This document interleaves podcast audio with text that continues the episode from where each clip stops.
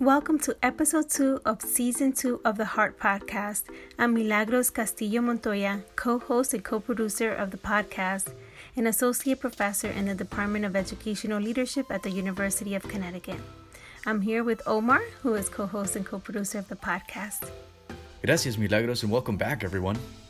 My name is Omar Romandia, and I'm so excited for this episode in which we bring very talented souls whose work focuses on visual arts and design. We'll hear more about what guides their work and how they go about preparing the next generation of artists and researchers. On today's episode, we have the honor of having as guest Dr. Oscar Guerra, who is an assistant professor of digital film and video production at the University of Connecticut in Stamford. Oscar is an Emmy Award winning director and producer at PBS Frontline. Through his work, Oscar focuses on the act of storytelling that promotes critical thinking and social investment. He aims to produce media that provides a way for underrepresented groups to share counter stories in addition to strengthening their voices and identities. Alongside Oscar, we also have Dr. Lauren Cross. Lauren is an assistant professor of visual arts and design at the University of North Texas. Her research addresses interdisciplinary topics such as critical theory, social practice, multiculturalism, and women's and gender studies. Lauren's teaching champions active learning, service learning, and social networks with an emphasis on student led symposiums. We're very excited to have you both, Oscar and Lauren. We would like to begin by acknowledging that the land on which we gather is the territory of the Mohegan, Mashantucket Pequot, Eastern Pequot, Schaghticoke, Golden Hill Paugussett, Nipmuc, and Lenape peoples, who have stewarded this land throughout the generations. Thank you, Oscar and Lauren, for being here with us today. This is episode two of season two, and today we'll be focusing on anti racist teaching through visual arts and design. And I'm really excited about it. I know Omar is too. First of all, how you enter and do your work in visual arts and design. So, if you could share with, with us a little bit about what do you do in the visual arts and design world? Tell us a little bit about it, and then how you see anti racist teaching embedded within the work that you do as an artist. Oscar, will you be willing to start us in this conversation? That will be my pleasure. Uh, thank you, Milagro, so much. Uh, thank you, Omar. Thank you all uh, for for the opportunity to be here. Uh, it, it's a real pleasure. So my name is Oscar Guerra, and I'm a film and video professor at UConn. I'm actually uh, uh, in Stamford, Connecticut, which is a, the perfect location because we're so close to Manhattan. There's so much stuff going on there. I've been teaching at UConn uh, for two years, and I'm also a producer at PBS Frontline, and I've been producing with them for the past year. Uh, so to go back to your quest- question, I'm a filmmaker. Uh, I do uh, most of my research. I've done traditional research. You know, I think that I that's how I started when I got my PhD back in the day in, at UNC Chapel Hill. You know, I was doing a lot of writing. I was doing a lot of ethnography. Uh, I, I, I, come from a uh, critical theory background. Uh, that's kind of like my thing. Uh, but I realized that it was I was really not connecting with with my community. I was not connecting with the audience that I was trying to reach out or to help out or to reframe or to represent. Who was reading? Really, I mean, uh, I think that literature reviews are important. I think that uh, uh, you know doing the research that justifies what you're trying to do it's the right thing to do. And I was fortunate enough to find a, a place uh, like UConn where they celebrated, embraced, and have been so much so encouraging of my creative work. So this creative work, it has, uh, uh, and I hate to say it like this sometimes because I say it has the same rigor. I'm like, well, it's the same or, or, or even more. You know, like to be able to do uh, uh, uh visual arts and, and media arts I mean, nowadays everything is in audiovisual uh, uh, uh, uh, format. You know, so how do you approach that? How are you able to condense so much information into, you know, a 15 minute uh, documentary, a 34 minute documentary, a three minute mini documentary? Are you able to do that with the same rigor, with the same uh, uh, ethical considerations? But also, how do you share? Because I think that this this is an act of sharing what we're trying to do. Uh, so when you ask me about like how do I incorporate it into my teaching, is, is that kind of like the, the, the main question uh, that was? Well, I guess I'm curious. I do want to know how you incorporate it in your teaching, but at the moment, going with the work you're doing as a film producer, how do you incorporate it in your work as a film producer? How is, how is your film, how are your films anti-racist in nature, if they are, or how you're working towards that? They are, and the thing is that I don't know if I would uh, label myself as an anti-racist uh, uh, filmmaker, but I guess that I am in a way. Just that sometimes you don't label yourself that way, you know. And then you're like, well, actually, yes, that's precisely what I'm doing. It seems like we're reinventing the words and we reconfiguring what we do. Uh, all of the documentary, while I do some commercial stuff, my passion is about documentary for social change. And I've been trying to reframe the immigrant experience. That became a passion of mine. So when you start reframing the immigrant experience, I'm not talking about like any immigrant experience. I'm talking specifically about the Latino immigrant experience. And for the most part, the Latino immigrant experience, it's pretty much the low class, working class Latino uh, uh, immigrant that comes to the States. And the thing is that what you uh, what you see on the media, the way it, it, it, it's pictured, I start saying, you know what, that's not accurate. That is just not accurate. The, the, the way it is, it's much more complex than that. Well, there are some good uh, uh, uh, uh media outlets that sometimes try to accurately picture some of the stuff that's going on. It's it's deeper than that. So that's why I decided to to it, it became almost like my moral responsibility uh, to be able to document the the, the the, life and struggle of my people, my Latino people, and the immigrants communities in general. Because I think that we all immigrated here at some point. So, you know, it's like, how do you even reframe what, what does it mean to be an immigrant? What is the American dream? You know, I think that that has a lot to do uh, with all the, the, the keywords that, that we're talking about. I think that nowadays it became so trendy or popular to say, oh, include anti-racist teaching and anti-racist research. We've been doing that for a while, just with a different name you know? And, and, and the thing is that that's why it's kind of hard for me to use certain keywords. What I'm trying to do is use my story. I think that you as a researcher, you as a filmmaker, you become an instrument of your own research, right? How do you approach participants? How do you talk to them? How do you relate to them? Si de repente les empiezas a hablar en español versus saying everything in English, if they hear that I have an accent, are you able to connect then you might say, who am I to represent them? You know, you're no one to represent anyone, not even the, my, my own Latino people, because even there, are you talking about Puerto Ricanos? Are we talking about Mexicanos? Are you, you know, like how difficult it is? So it's it's a very complex process that starts taking time. You know, uh, Omar was telling us that he is in his doctoral program. I remember when I started my doctoral program 10 years ago, I had an idea of what I wanted to do, but it starts evolving. It starts just changing uh, so much, and you just have to be very open to, to see what it's out there. So how do I incorporate it? It's just understanding that you have a, a, a topic, a theme. With in this case, is uh, the working class Latino uh, uh, experience here in the states and how we understand the American dream. And by doing that, well, one project is going to lead you to the next thing. And yes, well, I don't, I never thought that I'm an anti-racist, uh, uh, you know, per se. I guess that that's that's what I've been doing with my with my previous projects. I can tell you more about them uh, uh, uh, in, in a little bit, but just overall. Yeah, no, thank you, Oscar. And you know, I appreciate some of the things you raise, which is that it sounds like the some of the content um, of the work is specifically um, aiming for social change, but to also offer an, in another perspective, offer shed some light on um, myths and misunderstandings of a community that's already marginalized um, in, in a variety of ways, whether it's social class, race, etc.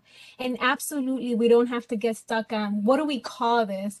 The most important thing is, and why you're on this podcast, is that your work is doing it, whatever people want to call it. I mean, I'm sure in 10 years we're going to call it something else, but but that doesn't change the nature and the spirit of what you're trying to do, which is, you know, do films towards social change. And so I really appreciate that. It's both the content, but also some of the things you mentioned sounded like it's your process, right? Like what language you're using, how you're making it accessible to other people, who is incorporated and how they're incorporated. So it sounds like it's both what the topic and also the how, how you're incorporating and and making it accessible to others. I appreciate those insights already. Lauren, I'm wondering if you could share a little bit about um, how you approach um, the arts and how you might see anti-racist themes or tenets or aims within that work. Yeah, I think for me, um, similar to Oscar, you know, you know, I don't necessarily walk around saying I make anti-racist art. um, I'm an artist, you know, so um, I I just feel that you know, in whatever I'm doing in art, whether it's making you know actual works of art or curating exhibitions that feature artists um, or writing scholarship there's just a certain kind of cultural ethics i think that i bring to the table and that is you know just an awareness of what the world is like for a person like myself you know, and trying to bring that experience and the things that I've learned um, to the table, you know, and you know whether it's you know the experience of being in graduate school in art and knowing how um, or even undergrad in art and understanding how very racist things will come to the surface constantly um, and just kind of recognizing that like oh this is not really like this is not good, you know? Um, and then, you know, there's also just this sense of like being isolated, you know, isolated as a person of color within the arts, you know, from undergrad all the way up to graduate school, like being the only black woman in a class and th- and asking yourself, well, why is that? You know, and not just saying, oh, it's just because I'm the only one know like what's really going on? Like why are there not any other black people here for real? And so um and in asking other peers because in undergrad like it was probably like five black people in the entire school of art you know at my first school and we would like just be like we see each other and be like oh my god like holding on to each other for dear life. And like we would ask ourselves like why is it only five of us in the whole school? And you know so i think that really stuck with me as i continue to like pursue art and practice art and research about art is like like what's really happening here you know that it can be so very isolated in that way? And what's happening in our communities where our communities may not necessarily be um, you know, sure, surely there's a su- support of the arts in our communities, but it's a different kind of support. It's not like, you know, when you're growing up, people are like, ooh, baby girl, you are creative, go on and be an artist. Like, no, that doesn't happen. so, you know, it's like, it's like, oh, why you gonna do that now? So, so you understand, like in the community, like there is a perception of what art is too, and it's not all that positive. And so I think for me, it became this dance of like, okay, there's my own experience in the art that I'm trying to correct for, you know, students coming behind me. Um, and then just for other artists coming behind me. But there's also something that I'm trying to correct within the community and better and better like have a better relationship with the arts within the community. And it's not so much about like teaching my community about what art is. I don't think that that is the way either. It's more of like, hey, what do you think art is? You know?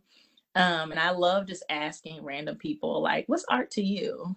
You know, because I feel like that's where we learn how to like where the racist intersections are and where the class intersections are, you know, because we understand that people see art differently based on where they're socially and culturally located. And so just kind of like kind of soaking that in and understanding that from different perspectives.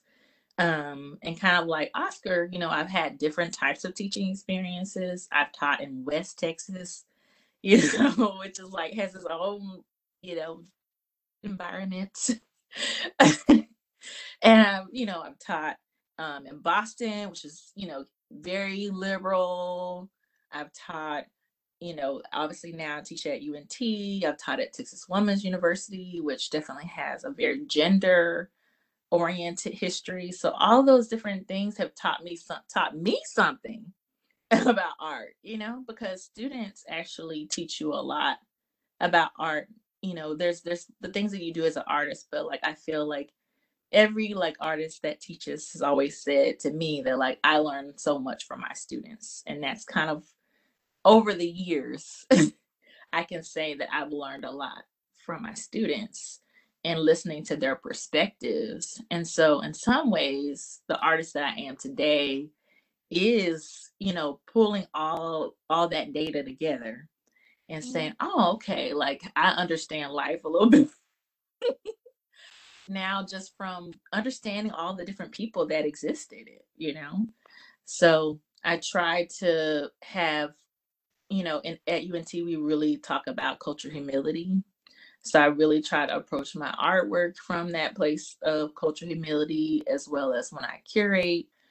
I also want to, you know, grow, and that's I think that's really what that word is all about is not feeling like you've arrived in any type of way and certainly people you know they're like well you have a phd in multicultural women's and gender studies like you have to know everything it's like yeah but there's like as we said before like terms are are constantly evolving and changing you know one day we can say critical race theory and another day people are like you know so you're just kind of you're constantly like learning how to better communicate yourself you know in that in that way so that's kind of a little bit of how I integrate it. It's just like being willing to constantly evolve and grow and kind of make your game stronger, if that makes sense. Yeah, and I appreciate it because you're also saying, you know, you're bringing a lot of threads together, right? Like your own lived experiences within your own community, your own upbringing about what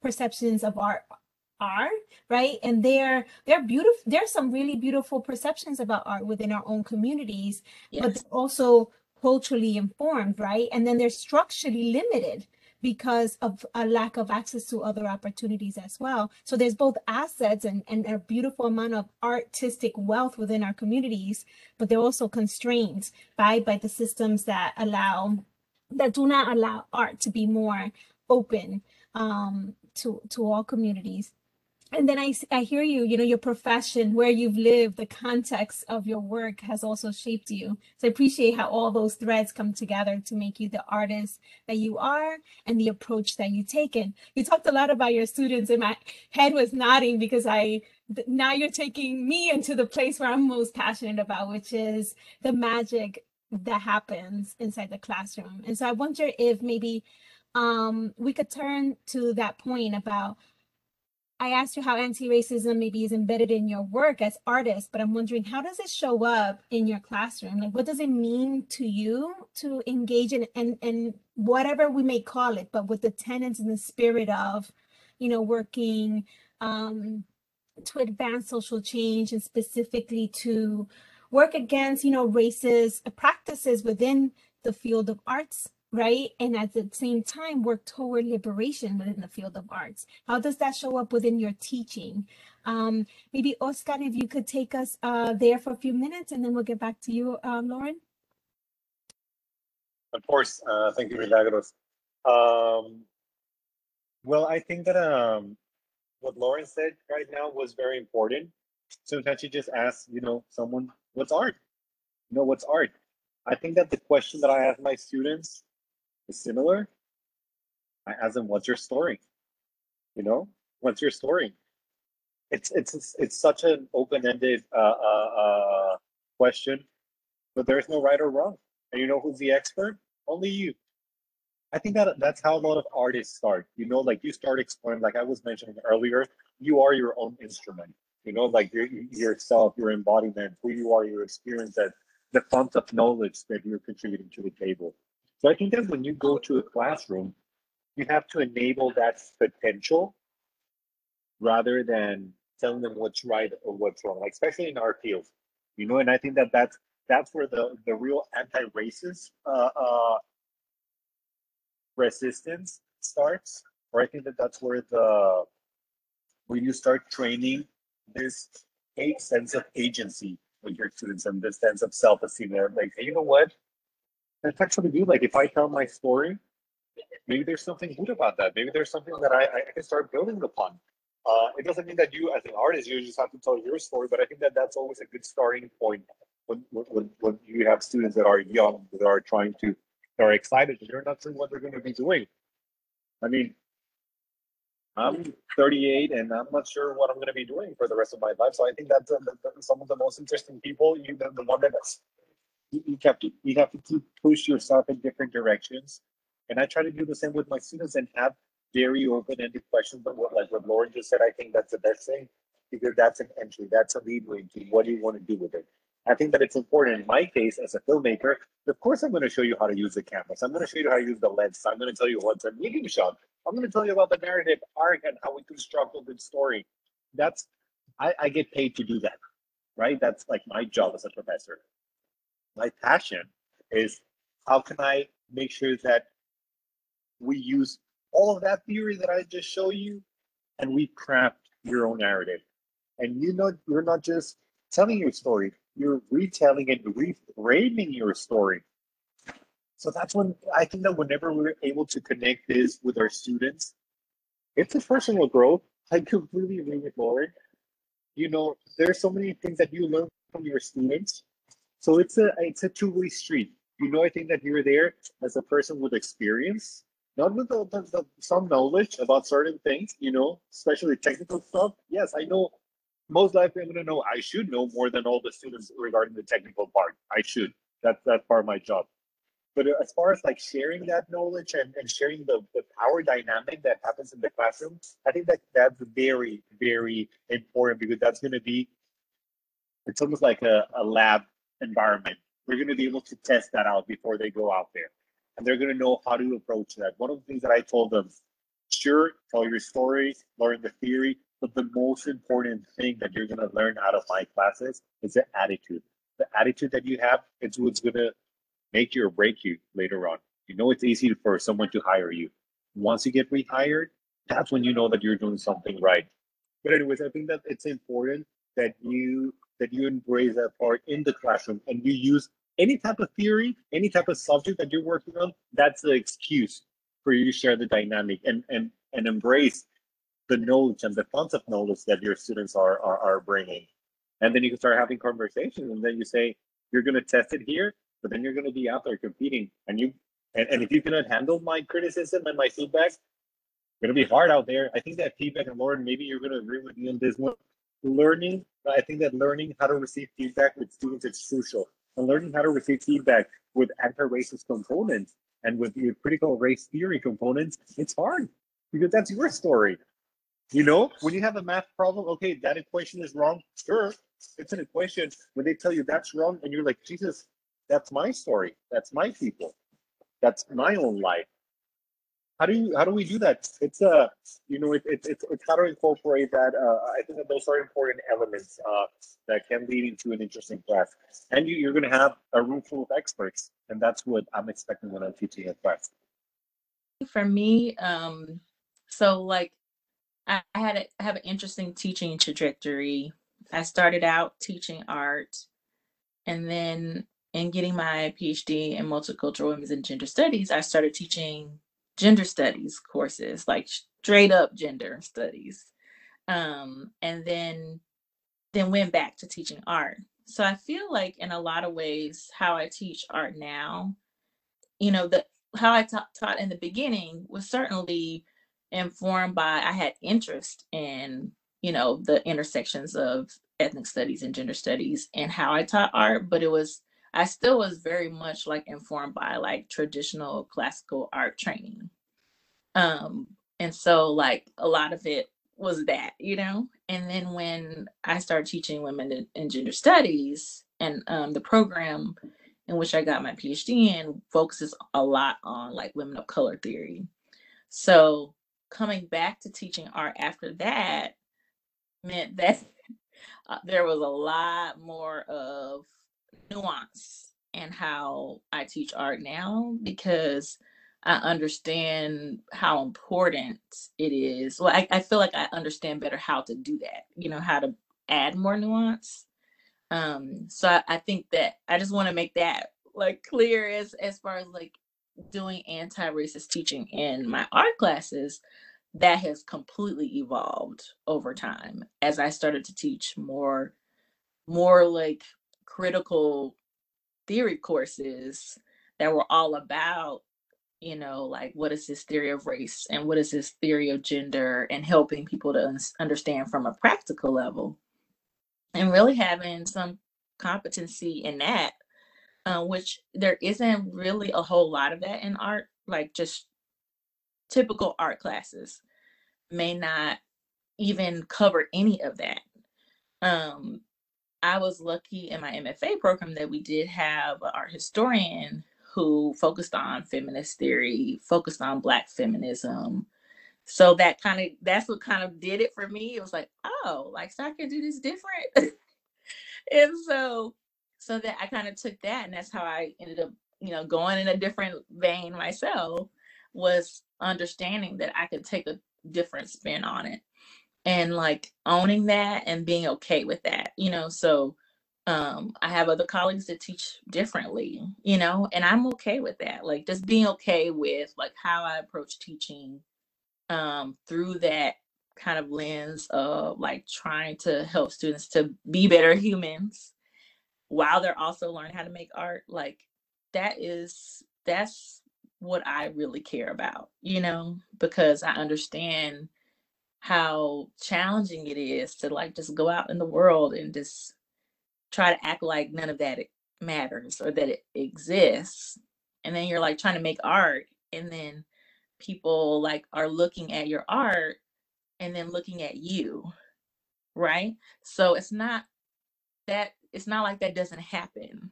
Like i've i've been in art shows and had work that like doesn't necessarily look like me or didn't necessarily have the cultural aesthetics of what people would think about when they look at me and they were just like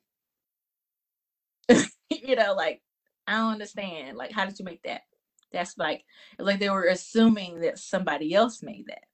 And so I was kind of like, okay, this is getting kind of interesting, right? This is a good case study. um, and then understanding that there's a whole history of art of people of color informed by or even influenced or in some ways like were some of the head starters of some of the movements that we consider important today, like abstract expressionism, but they didn't get the credit for that, you know? So understanding that, like, what I was doing was like, oh, yep, that happened to her too, you know? So, like, it just, you know, those experiences challenged me to help my students in that way to say, okay, this is the real deal. Okay, y'all, we're, you're about to go into a field that is hella racist. Okay. so let, let me not sugarcoat. And the other the reason why I started to really be honest about that is that my students were like, you know, asking me, like, so what is it like being a black woman in art?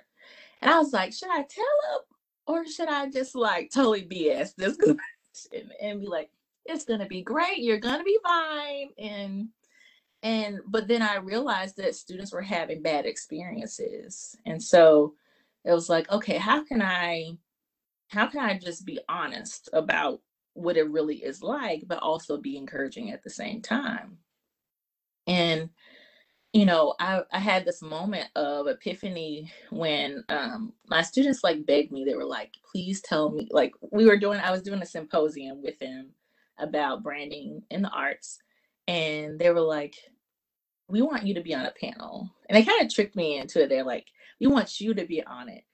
And then, of course, the, the question they asked was, how do you handle being a Black woman, you know, in the arts? And I was like, oh, shoot. Can't, like, you know, when you're in these environments, I'm not to lie, right? And um and I just was like, you know, the main thing for me was coming to really appreciate who I am as a Black woman and that I don't have to hide that. I don't have to hide my community in order to be a part of this. And frankly, like, I don't want to.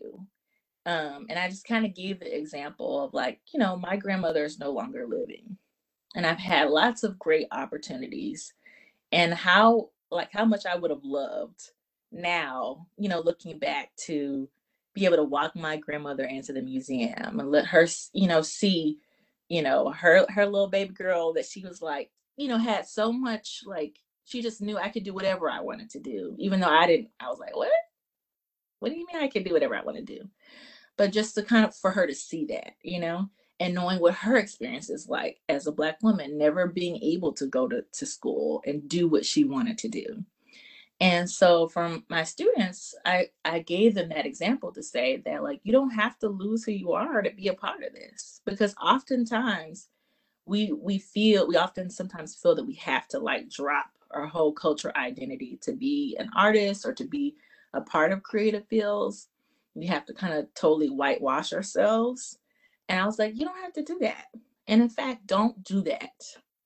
Bring your your your mother, your brother, your sister, your grandma, every, bring them all. Like bring everybody into it. And if and if anything, like you go out into your community and you do what the heck you want to do.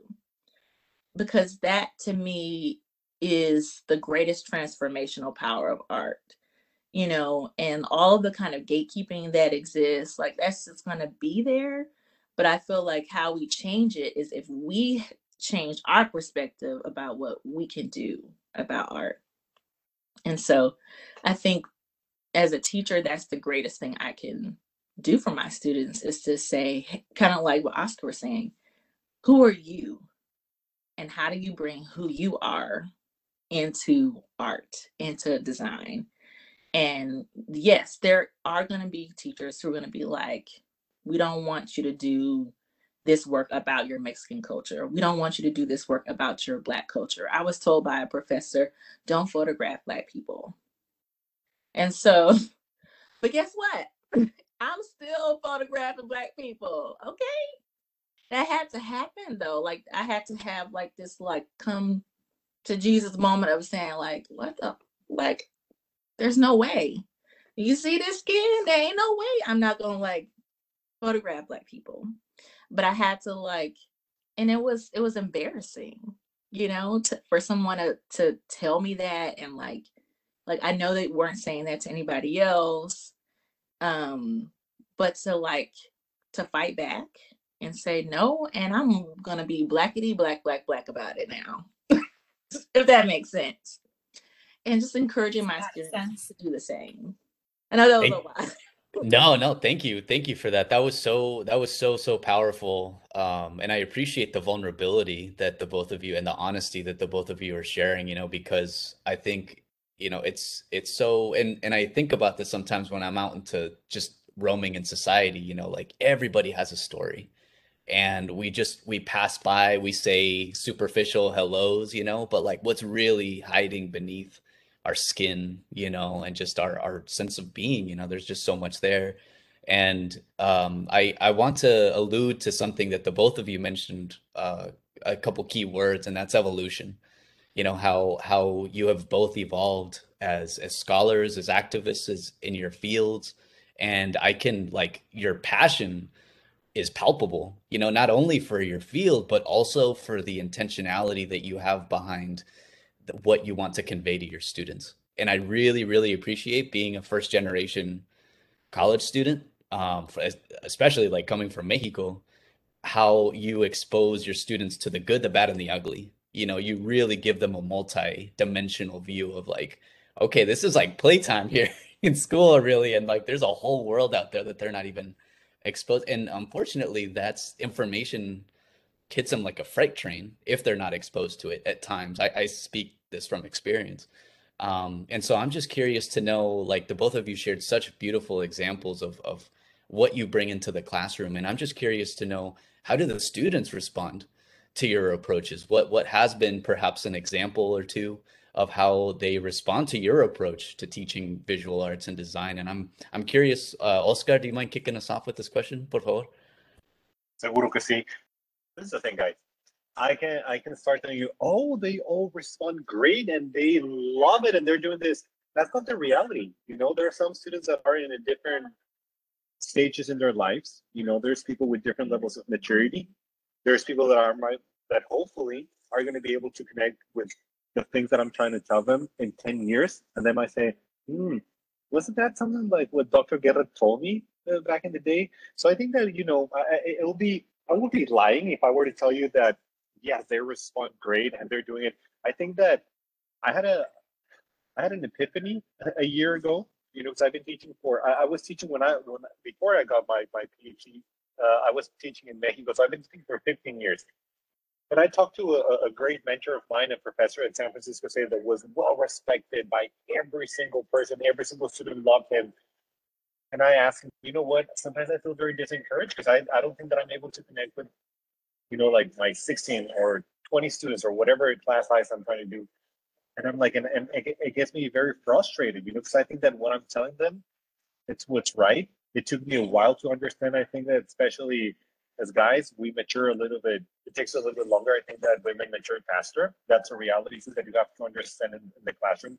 You have to understand the level of hormones going on. You have to understand the the economic situation that some of my students, you know, which are first generation, most of them, they work one or two jobs at the same time and that they're tired and that it's my responsibility not to do something about that, but at least to understand there's so many things going on so to respond to your question, it's not an easy thing. I think that I'm still it's it's it's trial and error, but we're in the process of learning it, and we're in the process of, of being very reflective about it and getting better at it, and having conversations with them one on one, doing a lot of advising, doing a lot of mentoring, and understanding that it doesn't make you a bad professor or it doesn't make you uh, a great professor if you have everyone engaged because the reality of life is that everything changes at the moment you know everything changed with COVID. Everything's going to change uh, after COVID. You know, so we just have to be open about that. Having the conversations and just knowing that sometimes you have to plant the seed, but you might not see it. You might not see the flower right away. You know, I was very frustrated because I was watering it every day. You know, and putting it to the sun. Different process for different people, and it's okay that sometimes the flower is not going to bloom and sometimes you're gonna say, well, look at this, the size of this sequoia, and you feel fortunate about that. But I think that it's uh, as professors, we're, we're also maturing and we're getting wiser. Maybe what I'm saying right now, same thing that we're, we're talking Milagros, I don't know what's gonna happen in 10 years. I might have a different perception. What I understand is that if, if you have a, I know that this is a radio interview, but you know, if you have like a piece of paper, if it's not flexible enough I mean, you're just going to tear it, you know, in, in, a second. So you need to be flexible with that part. And just to go back, and I'm going to finish with this, with what Lauren said about that incident that, that you shared with us, and thank you for sharing that vulnerable moment. Jesus, it makes you realize how responsible and, and, and how powerful we could be as, you know, the person being the professor in power. Because in your case, Lauren, that made you stronger. But that's not the case for all the students. That some like that can really break you. And and and you know, so we have a huge responsibility. I think that we are a new generation. There's a new generation of uh, uh, uh, professors of color. It's not just that it's a trendy thing or the nice thing to do. You want to respond to your demographics, you have to respond to your demographics with, and we need representation because we can only relate when we've lived through the same stuff. You know, uh, I don't know. I, I think that there's nothing better than what we do. Being being in academia and being professors, uh, doing what we do, I think that I wouldn't change it for the world. I think in terms of how students respond, have y'all um, read about the, um, there's a lot of documented research on the experiences of women of color talking about how students respond to us as faculty. Um, and so like to like what Oscar said, like, you know, you can do all these things. You can like, you know, and, and I teach in a way where like, you know, I also like really care about students like being successful in life, you know, beyond their time in in the in our class. Like, you know, I'm like, I want you to get a job, I want you to go to graduate school, whatever you want to do, like I'm I want to partner with you. And so you can do all those things and you may still like have kind of mixed reviews, you know? And that and like Oscar said, like you can kind of just sit back and just be like, oh, like what are you what? Like, you know, I'm like giving you everything here, you know?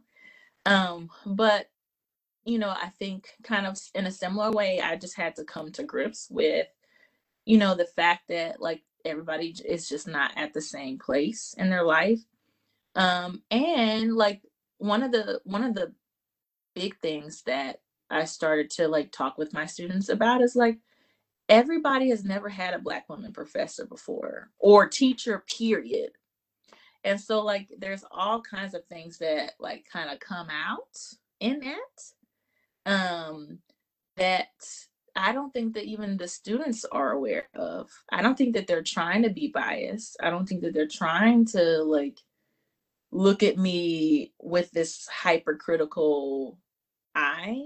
They're they're like going with what they've seen, you know, like in culture, in our university, like, you know, like if I'm the only black person in the college, I can't do nothing about that, right? So then I'm constantly like being compared. You know, it, it it happens. Like that's what representation is. You know, we we want more diversity in our representation, but we know that it's not really happening. And so then what is what does that mean? That means that students are still struggling on their end on how to process that, you know, unless they're already kind of aware of that um, there are ways that I try to bring that into the classroom um, to talk about, like, so how do you feel about having a black person?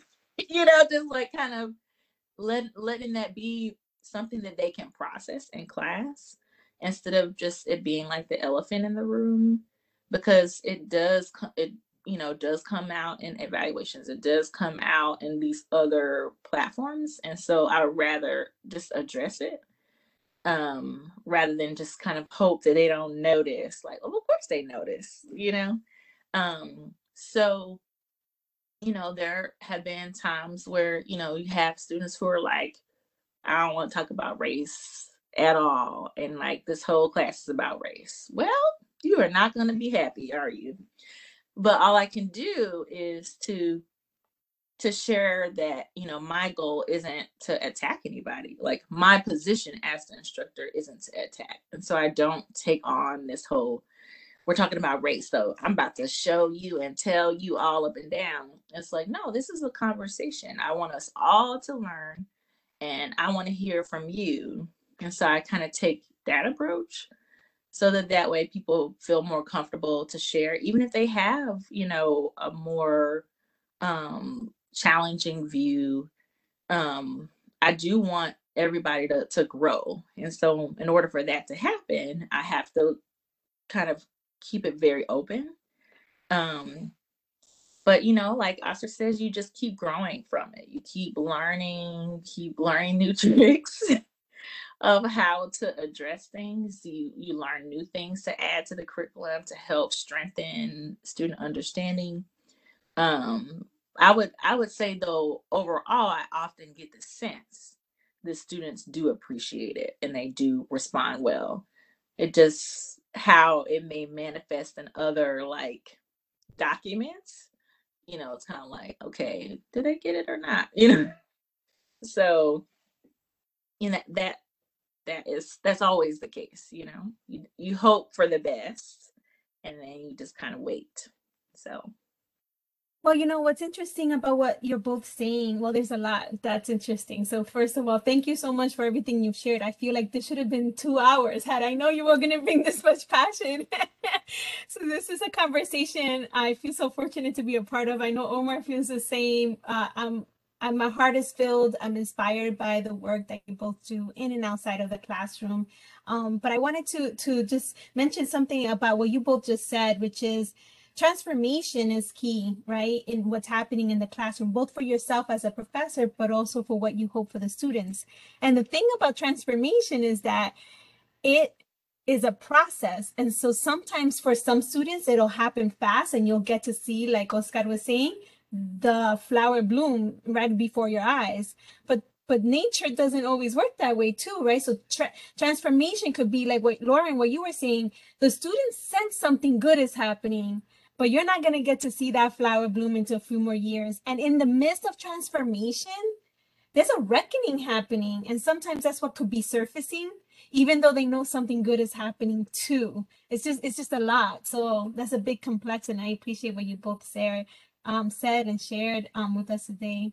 Um, so yeah, so with that said, I, I'll pass it over to Omar to close us out. So the, the last question for us today is what advice would you give others who want to engage in this type of work in anti-racist teaching? Uh, Oscar, do you mind kicking us off?